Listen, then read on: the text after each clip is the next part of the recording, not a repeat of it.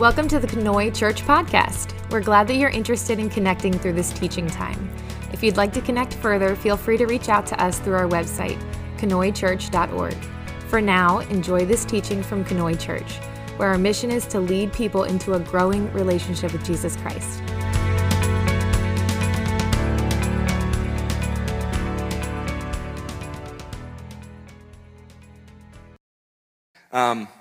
We are in the book of James, and so if you guys have your Bibles, your Bible app, if you want to use a Bible that's in the seats, I want to encourage you guys to get your Bible out and open it up. We're in James chapter 3 today. If you don't have a Bible and you'd like a Bible, take one of the ones that are here in this room with you, or you can go out to the Welcome Center. If you don't like the color brown, there's some green ones out there, and you can grab a green one if you want. I think the ones that are green have smaller print. The brown ones have bigger print, if that matters at all. James is, we've been talking about James for about 7 weeks now. James is one of those books that we've been saying this whole time, it is so practical. James is a smart guy. He likes good theological discussion. But what James seems to like even more than good theological discussion is taking complicated ideas and making them simple. Simple enough that when we hear them read or we understand them after they've been taught, that we can take them out into the real world and live them out. That is James' main concern, that you live it out. And there's a lot of times, and today's probably one of those times again, where the crux of James's message is get your act together. The book of James is not a letter written to unbelievers. The point of James is not to try and convert people to following Jesus. It was a letter written to house churches that were already following Jesus. And so when James is talking to a group of people, he is talking to people who know Jesus, who say they follow Jesus, which is why he comes across as a little bit harsh in what he says to us. Very much is written to us. Now, we're removed by 2,000 years, but we are followers of Jesus. This is written to us. What I don't want is for the tone of the messages in this series to ever come across as condescending, as like just a, Nick just keeps slapping us every week. Like that is so not the point of this, okay? I also don't want you to ever think that when we bring the messages, that I'm trying to say that I've got it all together, you need to get your act together. Because as I put these together, I so much feel these things as well. It's a message to me to get my act together as well. So we're in this thing together, and I want you guys to know that. I think that's it for now.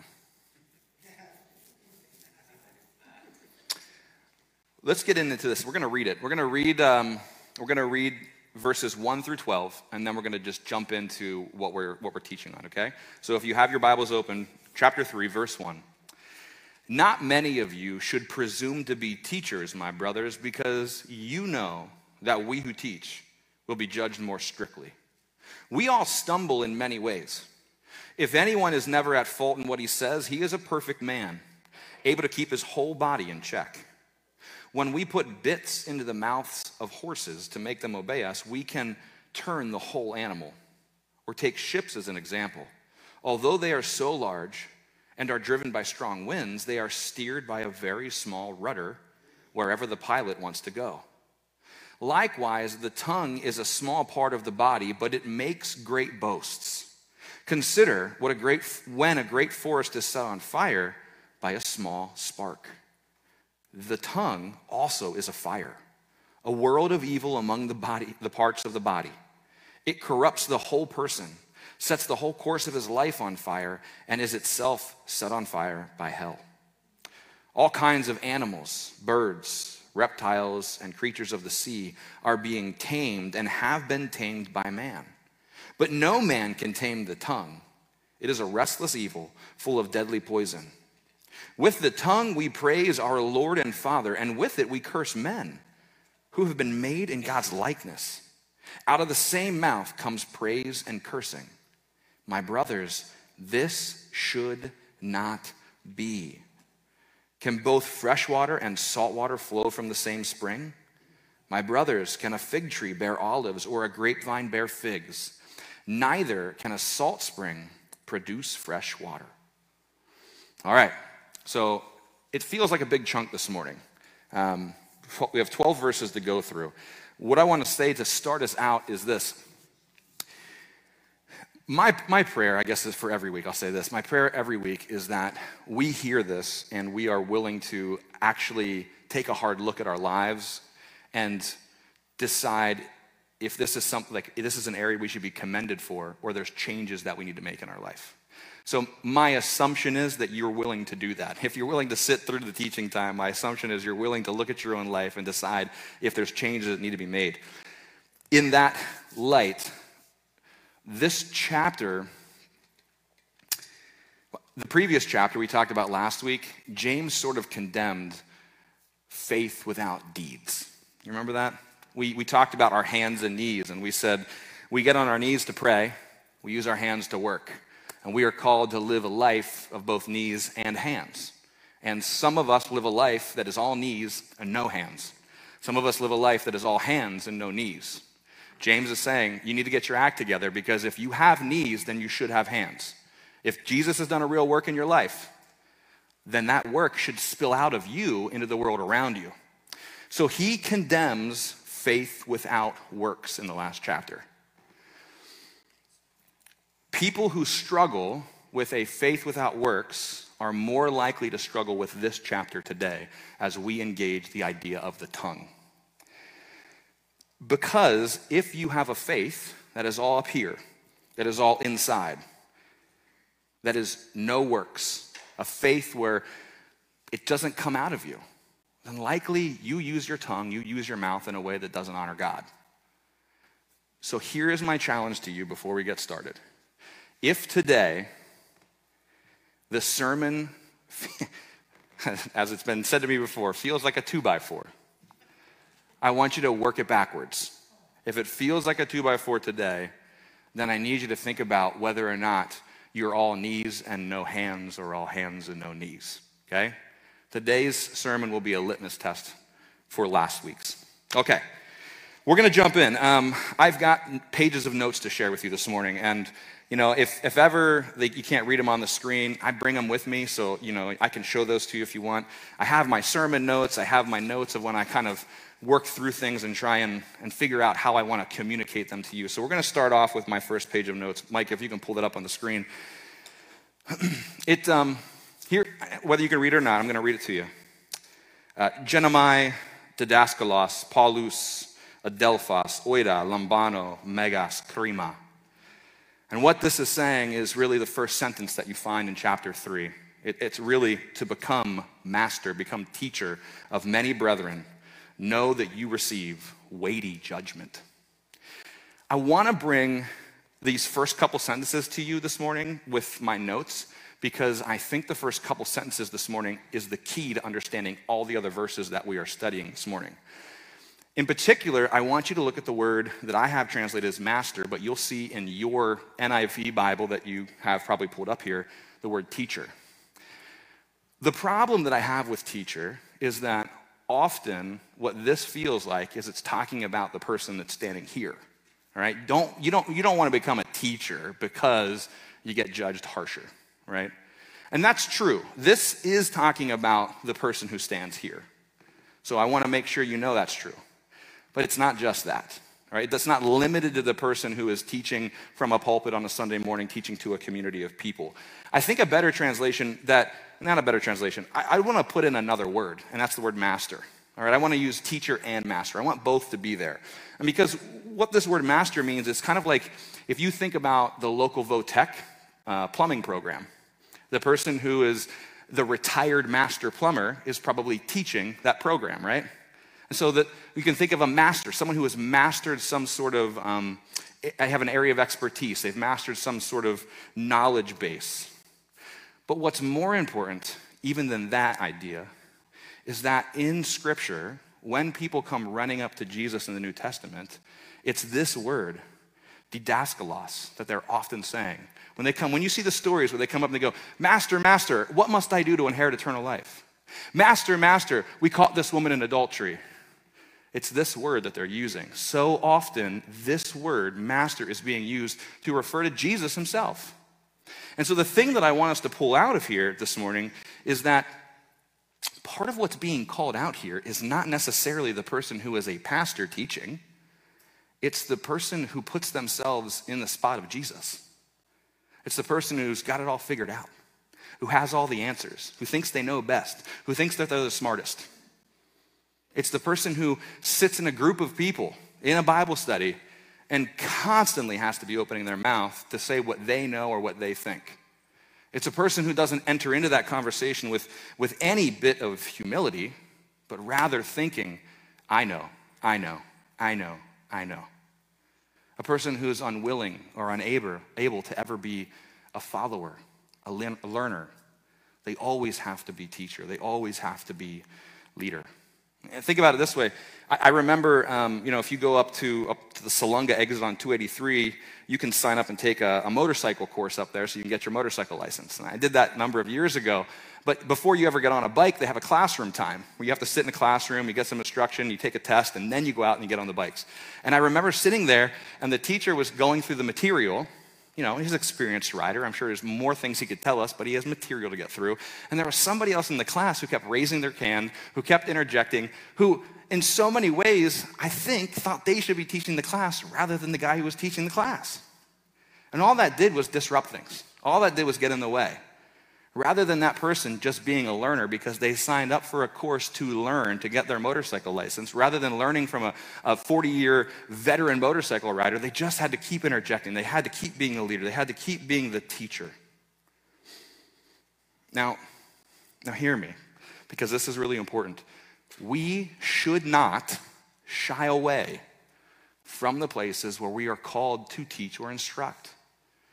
If you are called to be a teacher, that is wonderful. If you are called to lead a small group or do a Bible study, wonderful.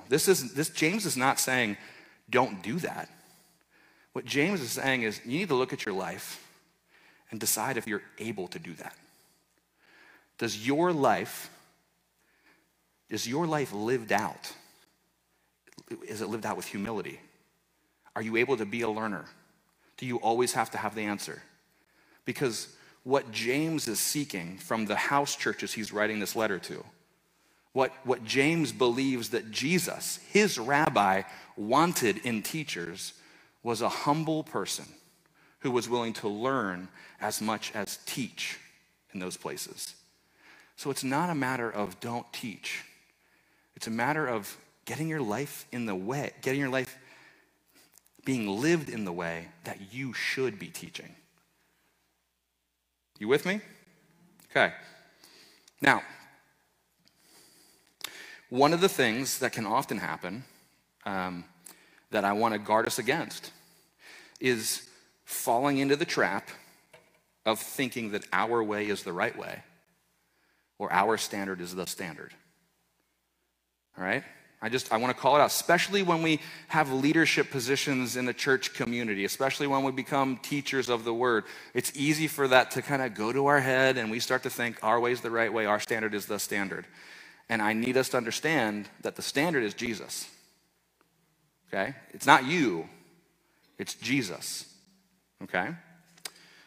We will be, and this is what James goes on to say. He says, look, you are going to receive, in a very literal way, weighty judgment. Now, if you can read my notes on the screen, the word there for receive, underneath it, it says, receive back what is offered. Very much the idea of that word is you are going to get what you give. Which should sound familiar, right? Because we will be judged the way we judge others. We've seen that in other places in Scripture, yeah?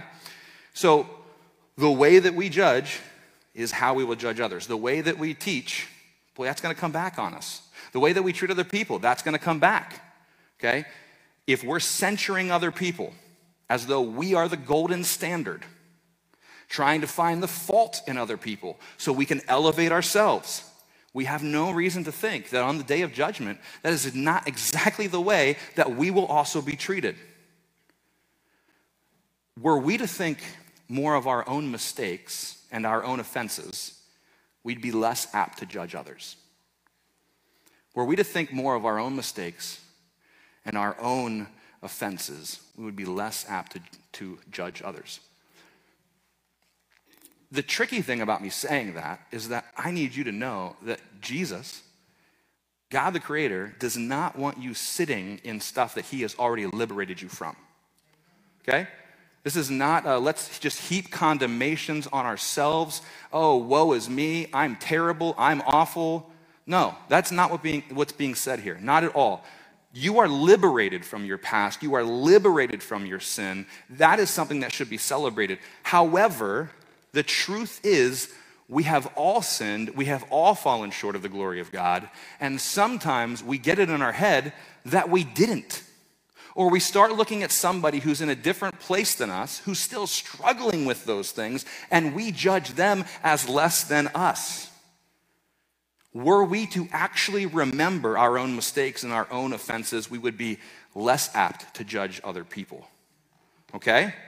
You hear me on that? Okay. Let's keep going.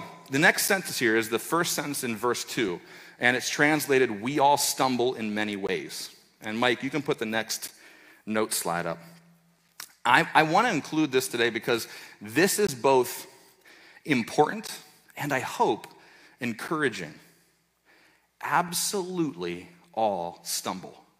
Absolutely all fall, all sin. Absolutely everybody makes mistakes that are huge or many or weighty.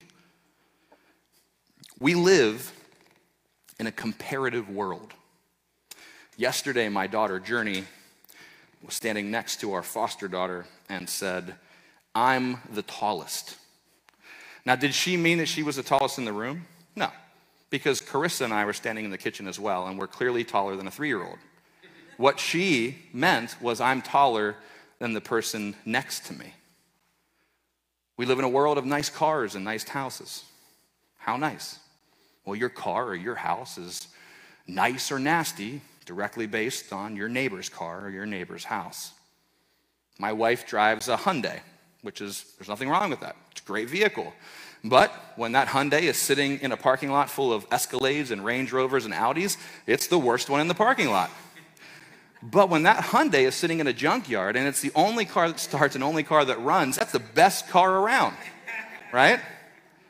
Doesn't matter how terrible your car is if you're living in a village where you have the only car, whether it's a Bugatti Veyron or a Reliant, boy, you got the best car around, right? It's based on the things around you.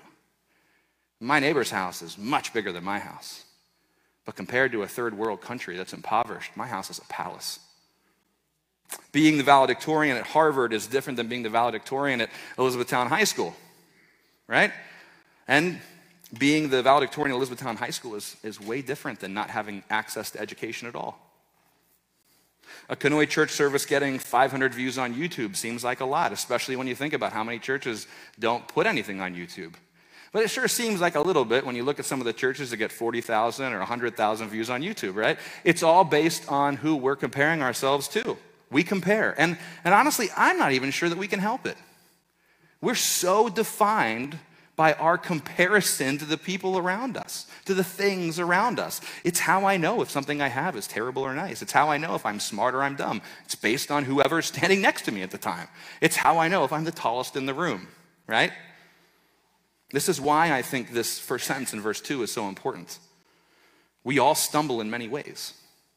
And that's why I've brought it to you in the Greek this morning, so you can see that it says exactly that. This is not a trick. If anything, we could actually translate this a bit stronger than we translate it. We could say, absolutely all sin greatly. Okay? One of the things that you're being liberated from, I mean, James has talked about this law of liberation, right? For twice now, at least, that it's come up in Sunday morning sermons here. One of the things you're being liberated from is comparing yourself to other people. So you have some heroes. You compare yourself to Billy Graham or Mother Teresa or Francis Chan or, I don't know, whoever. Guess what?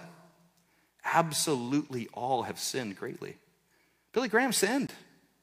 Mother Teresa messed up. Francis Chan made mistakes. Okay, everybody sins greatly. Now, I've told this story before, I'm pretty sure. I'll tell it again this morning because I think it proves the point that James is trying to make. I grew up racing cars. We never had the shiniest car. We never had the fastest car. We never had the most consistent race car. But we did pretty well. But there were times when I would pull up to the starting line and I would look over at the car that I was about to race. And that thing was so long and sleek and shiny, and the engine was chrome, and the roll cage was powder coated, and it had all the newest, nicest things. The driver had like a tinted visor. Oh, they looked so cool. And my dad, who was my crew chief, I think he could just tell when I got in my own head. And he'd come over and he'd put his face right in my helmet, and he would say, "Don't worry about them. You run your own race." And he would slam my visor shut. And that like slamming my visor shut was like a reset button for me. You're right. I'm getting in my own head. I'm not going to lose to them. I'm going to lose to myself, because all I'm doing is paying attention to what they have and I don't have. Don't worry about them. Run your own race. That's what James is saying. It's a level playing field. The foot of the cross, level ground. Everybody sins greatly. Don't worry about them. Don't compare yourself to them. You don't need to stack up against them. Instead, run your own race and focus on you. Amen? Amen. Now, he goes on. If anyone is never at fault in what he says, he is a perfect man, able to keep his whole body in check. Now, the point of James's letter up to this point has been to tell us that genuine followers of God will participate in genuine good works as a way of obedience. This is what obedience looks like, participating in genuine good works. Obedience looks like, God has done such a work in me, I cannot help but have that work come out of me into the rest of the world, okay? The work that Christ has done is real here, so it comes out here. I have knees, I have hands, both and, not one or the other. In verse 2, James is revealing to us that our goal is to be the kind of person that doesn't stumble. Our goal is to be the kind of person that doesn't stumble. And you might think, Nick, that is crazy. That's impossible. I can't handle that. And you know what? I'm with you. That sounds insane to me, to be the kind of person that doesn't stumble. But did you know that there is a 1 in 10,000 chance that you could pitch a perfect game in Major League Baseball? 1 in 10,000 chance. So if we're all coaches, you know, you're coaching your major league team, you have your pitchers out, and they're doing all their warm-ups, they're practicing as hard as they can. Do you go up to them and say, hey, buddy, you know there's only a 1 in 10,000 chance of you pitching a perfect game, so you should probably try less hard. I mean, set your sights a little bit lower, okay? Have a good game, not a perfect game, right? Isn't that what we would coach them to do? Try less hard. No, of course not. That's silly. Because even though there's a 1 in 10,000 chance, Since 1867, there's been 23 perfect games pitched. It does happen. That's why there's a 1 in 10,000 chance. See, there's this word that I think would be really helpful this morning for us to understand what James is talking about, and the word is myopic. Myopic. And what that word really started out meaning was just somebody who's nearsighted, somebody who lacks perspective. They can't see anything except what's right in front of them. And unfortunately, it's come to be more of a negative term that we use for folks who can't see anything but what's right in front of them. You see, we don't set our goal to be less than a person that doesn't stumble just because it's hard. We get caught up in the idea that a person that doesn't stumble is perfect.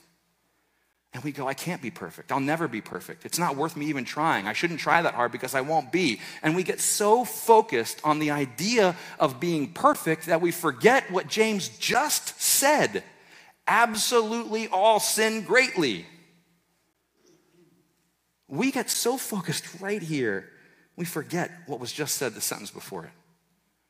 We need to keep all of that in mind as we read. So, Mike, can you pull up the next page of notes? What I want to do is I want to get rid of the word perfect. I want to replace it with the word mature. I think we live in a weird culture and society, and I think every single one of us sitting in this room has got way too much baggage with the idea of perfect. And mature is a very fair translation. It's not about perfect, and if perfect is going to be the thing that makes you stumble, that makes you go, it's not worth trying, then let's get it out of there, because a better word could be mature. I mean, look at this. It means full grown. It means mature. A person that doesn't stumble or sin or make mistakes with their speech, and the way they treat others, and the way that they teach, and the way that they are master over a subject, that is a spiritually mature person. And then James is going on to say, what's more is that person, if they can control their tongue, they can control their whole body. Now, does that mean that a person who controls their tongue, controls their mouth, that controls what they say is never going to commit adultery or murder or steal or ignore the orphan, the sick, or the widow? No, of course not. What James is doing is he's using something called hyperbole. He's trying to exaggerate something to get you to understand that he thinks controlling your tongue, controlling your mouth is the hardest thing that you are ever going to have to do. Your tongue is going to want to run away with you, with your words, with your treatment of other people. And James understands just how powerful your tongue is, just how powerful your words are, just how powerful the way you teach other people is. He wants you to get what he gets. He's not saying you're never going to sin some other way. He's saying this is going to be the hardest thing that you ever have to do, is to get your tongue in line, is to control your words. That's what he's trying to tell you. And if you can't walk away with anything else today, know this. James is certain this is the thing that everybody has to work on. No one is outside of this. Every single person needs to work on controlling their mouth. So, like I said, I think these first two verses are kind of the key in understanding everything. So what I've done is I've put it into Nick's International Version. Again, that's not an official translation, so please don't think it is, but I'm going to put it on the screen anyway because I like to re-say things in my own words so that I can comprehend them better. And so here's what we think the beginning says. Here we go. If you take on the role of teacher rather than learner, or think of yourself as master rather than disciple, you should know that you receive greater judgment on what comes out of your mouth. Absolutely everyone sins. So if someone does not sin in how they use their words, they prove their spiritual maturity and their ability to restrain their whole body. Okay? Keep that in mind as we engage the last chunk of Scripture this morning. It's a big chunk. I'm going to reread it for us, and then we're going to jump in. Here we go. When we put bits into the mouths of horses to make them obey us, we can turn the whole animal, or take ships as an example. Though that they are so large and are driven by strong winds, they are steered by a very small rudder wherever the pilot wants to go. Likewise, the tongue is a small part of the body, but it makes great boasts. Consider what a great forest is set on fire by a small spark. The tongue also is a fire, a world of evil among the parts of the body. It corrupts the whole person, sets the whole course of his life on fire, and is itself set on fire by hell. All right. Bring up my last page of notes, please, Mike. So I showed you that other stuff because I thought it was important to make sure that we're on the same page. But if I was going to show you my notes only one time today, this is the page I would have showed you. And the reason that I showed you my notes originally was because I was hoping it would be helpful as you go through Scripture and you study. I wanted you to, see how I do it because maybe that would help you do it. So this is what I did as I'm reading through. I read that passage and I start to see patterns. And I'm sure you all see the same patterns. You start seeing big things and little things, right? So bits, small, horses, big. Rudder, small, ship, big. Tongue, body, spark, fire, life fire, hell fire. And one of the things that I begin to see right off the bat is there's a list of little things having an incredible effect on big things, okay? So think about the bit that goes in the mouth of a horse. Horse is a massive animal, all right? Everybody here rode a horse before, seen a horse, been around a horse, yeah? Okay, it's a massive animal, and a bit is small, right? It goes in the mouth. And with that bit, you can turn the horse where you want it to turn. Think about a ship. A ship is massive, and the rudder is tiny.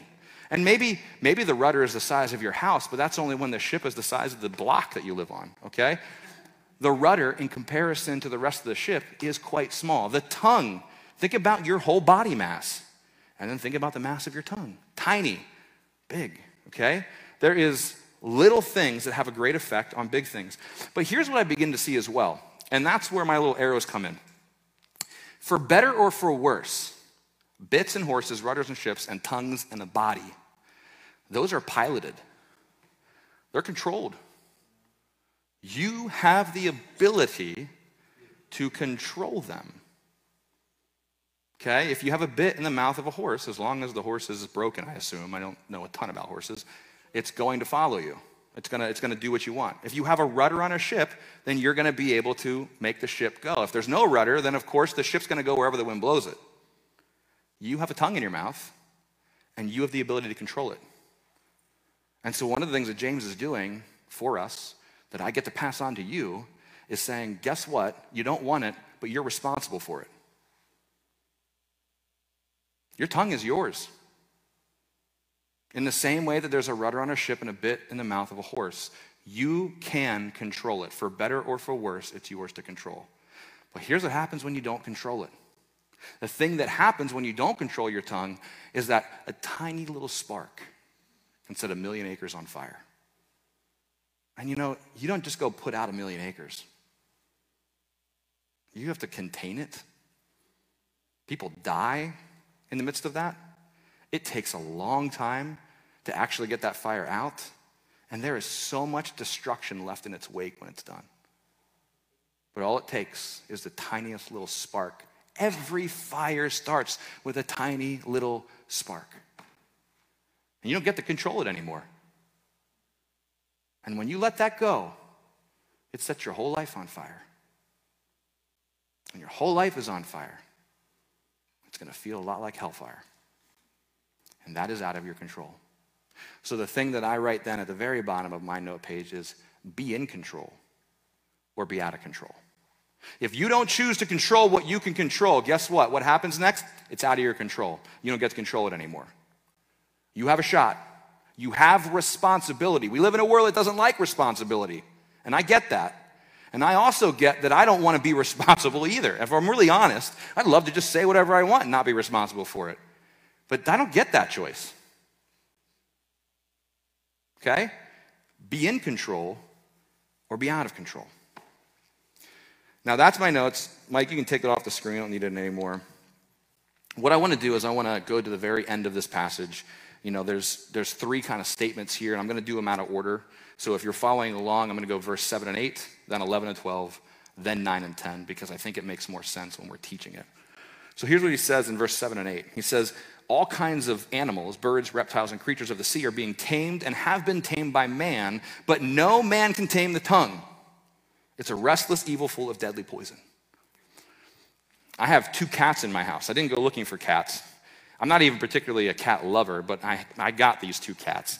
And I don't want cats on my bed at nighttime. I don't want them doing their little thing on the covers or meowing next to me because they want a treat. So those cats at nighttime, they need to stay in the basement, all right? That's where their water dish is. That's where their litter box is. They stay in the basement. But you know what that means I have to do? I have to go on a scavenger hunt every single night to find those darn cats because they want to hide under beds and in nooks and crannies and all of it. It's a nightmare, right? And even when you get your kids involved and you're like, all right, it's time for our scavenger hunt. Let's go find the cats. No one wants to actually do it, right? So I had an idea that I got from this guy named Pavlov. And what I did was that every time I would go to the basement to go feed them and put water in their dish, I'd make this sound all the way down the steps to the basement. And I did it for a month. And after about 3 weeks, the cats started to come when I made the noise. And now, if I'm upstairs and I just want them downstairs, all I gotta do is go, and they go running down the steps because they know that's what they're supposed to do, all right? It's gotten to the point, too, where when we went to the beach this summer, my sister came over to our house to feed our cats while we were gone, and I needed to show her what to do while we were gone, so I made a video. And I thought the easiest way to do that is just going to be to video what I do to feed and take care of the cats.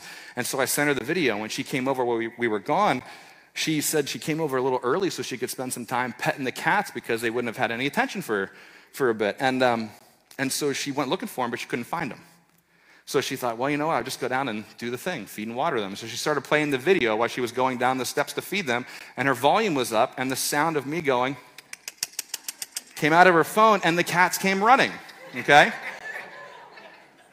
So hear me. Hear what James is saying, okay? We ride horses. We milk cows. We shear sheep, we have pet lizards and snakes, we wrestle alligators, we train birds to carry messages or hunt for us. We go to SeaWorld and we see killer whales do crazy things out of the water, and if you pay enough money, you can swim with dolphins. The point that James is making is that we have figured out how to train all kinds of animals. Docile ones, dangerous ones, big ones, small ones.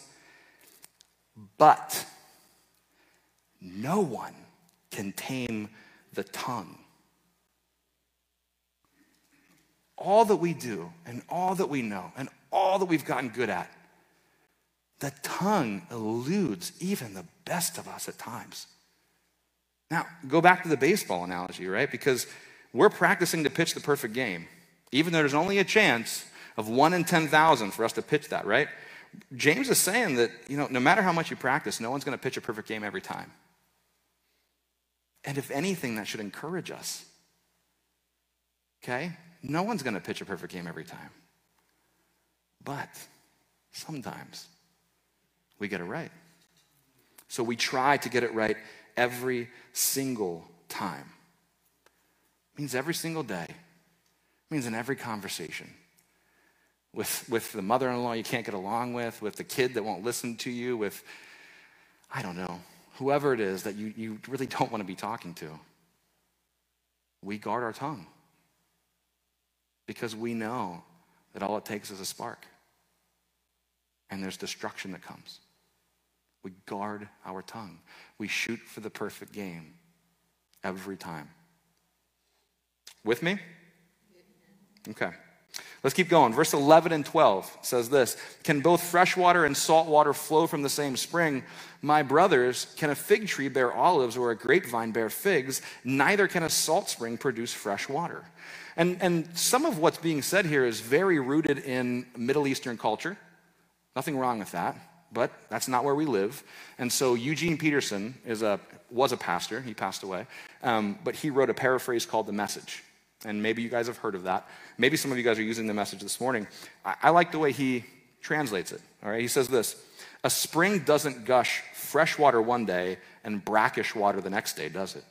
Apple trees don't bear strawberries, do they? Raspberry bushes don't bear apples, do they? You're not going to dip into a polluted mud hole and get a cup of clear, cool water, are you? Now that's imagery I get, all right? James's point of saying this is that all of these things are contrary to nature, okay? It doesn't happen. It's unnatural. We can all agree with that. It's not hard. Apples don't come from strawberry plants. Duh, right? That's not hard to argue with. But he says that to say the next thing, which is verse 9 and 10. He says, with the tongue we praise our Lord and Father, and with it we curse men who have been made in God's likeness. Out of the same mouth comes praise and cursing. My brothers, this should not be. Apples come from apple trees, strawberries from strawberry plants, raspberries from raspberry plants. That is consistent. What is inconsistent is praising our Lord and Father from the same mouth that we curse people who have been made in his image.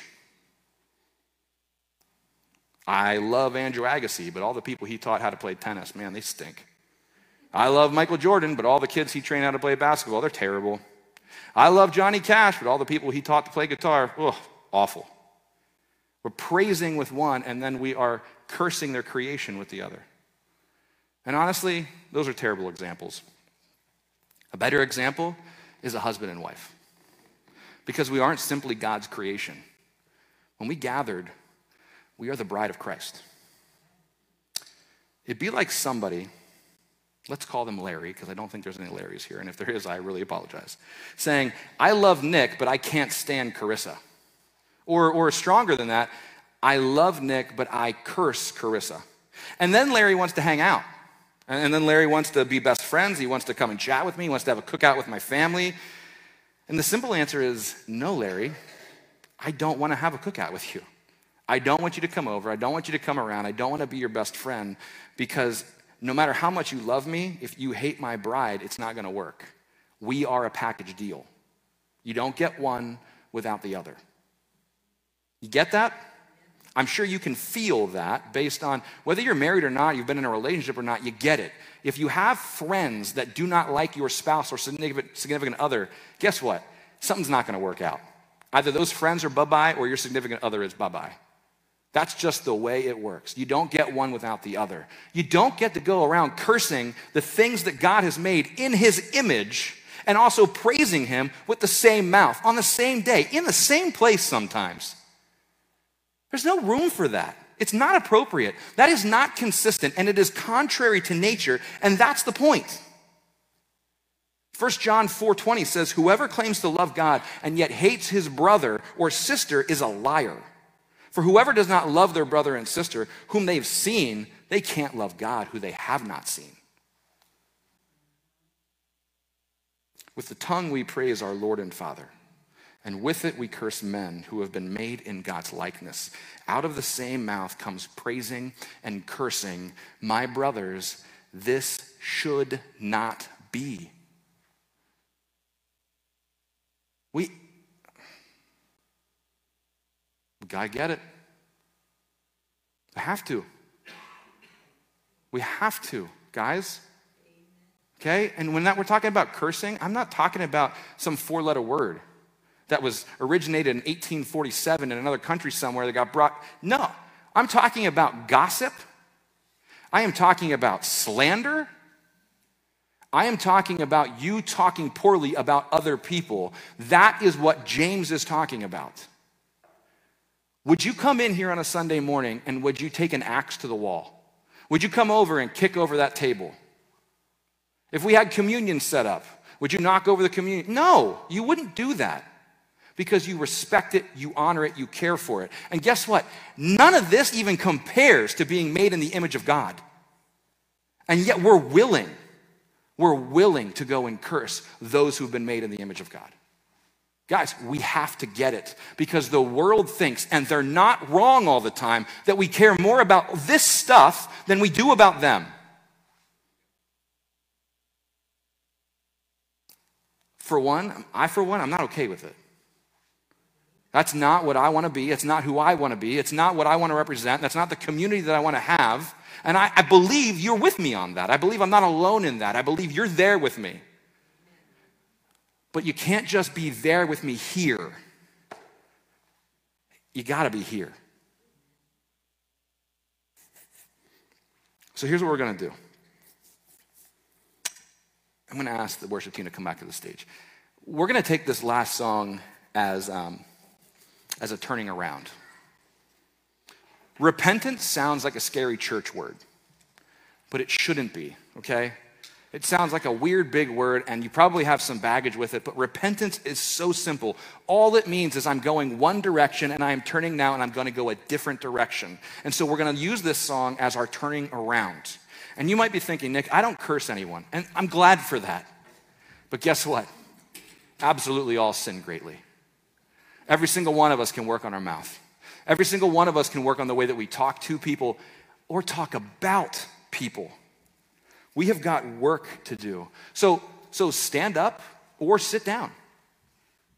Come up here or stay there. Whatever you want to do is fine with me. But hear me.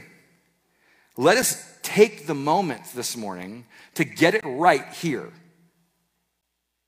Okay, let's take a moment this morning to say, God, I'm going to commit that today, this week, I'm doing better with my mouth. Get it right here today before you walk out that door and present yourself as a hypocritical mouth to the rest of the world, because the world doesn't need any more hypocrites. What the world needs is Jesus. And if you're out there being hypocritical, if you're out there praising God on Sundays and cursing people on Mondays, you aren't representing Jesus. You aren't representing God. And honestly, I don't want to hang out with you. I want us to be a community that loves one another, that wants to be together, that's even willing to keep each other accountable. And beyond all that, a community of people who love Jesus and represent God. Okay? So let's do that today. Let's take this song. Let's take these words. Let's sing them as much as we can, as hard as we can. And let's say, this is the turning point. The road that I was walking with my mouth, with my words, the way that I was talking to or about people, I'm done on that road. I'm getting off. And I'm going to go a whole different way. Amen? Okay, let's do it.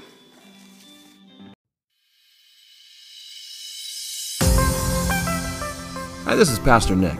Thanks for listening. I hope something that you heard today was very helpful. If you want to connect with us further, feel free to check us out on Facebook, Instagram, or our website, conoychurch.org. Sure, I'm glad we're in this together.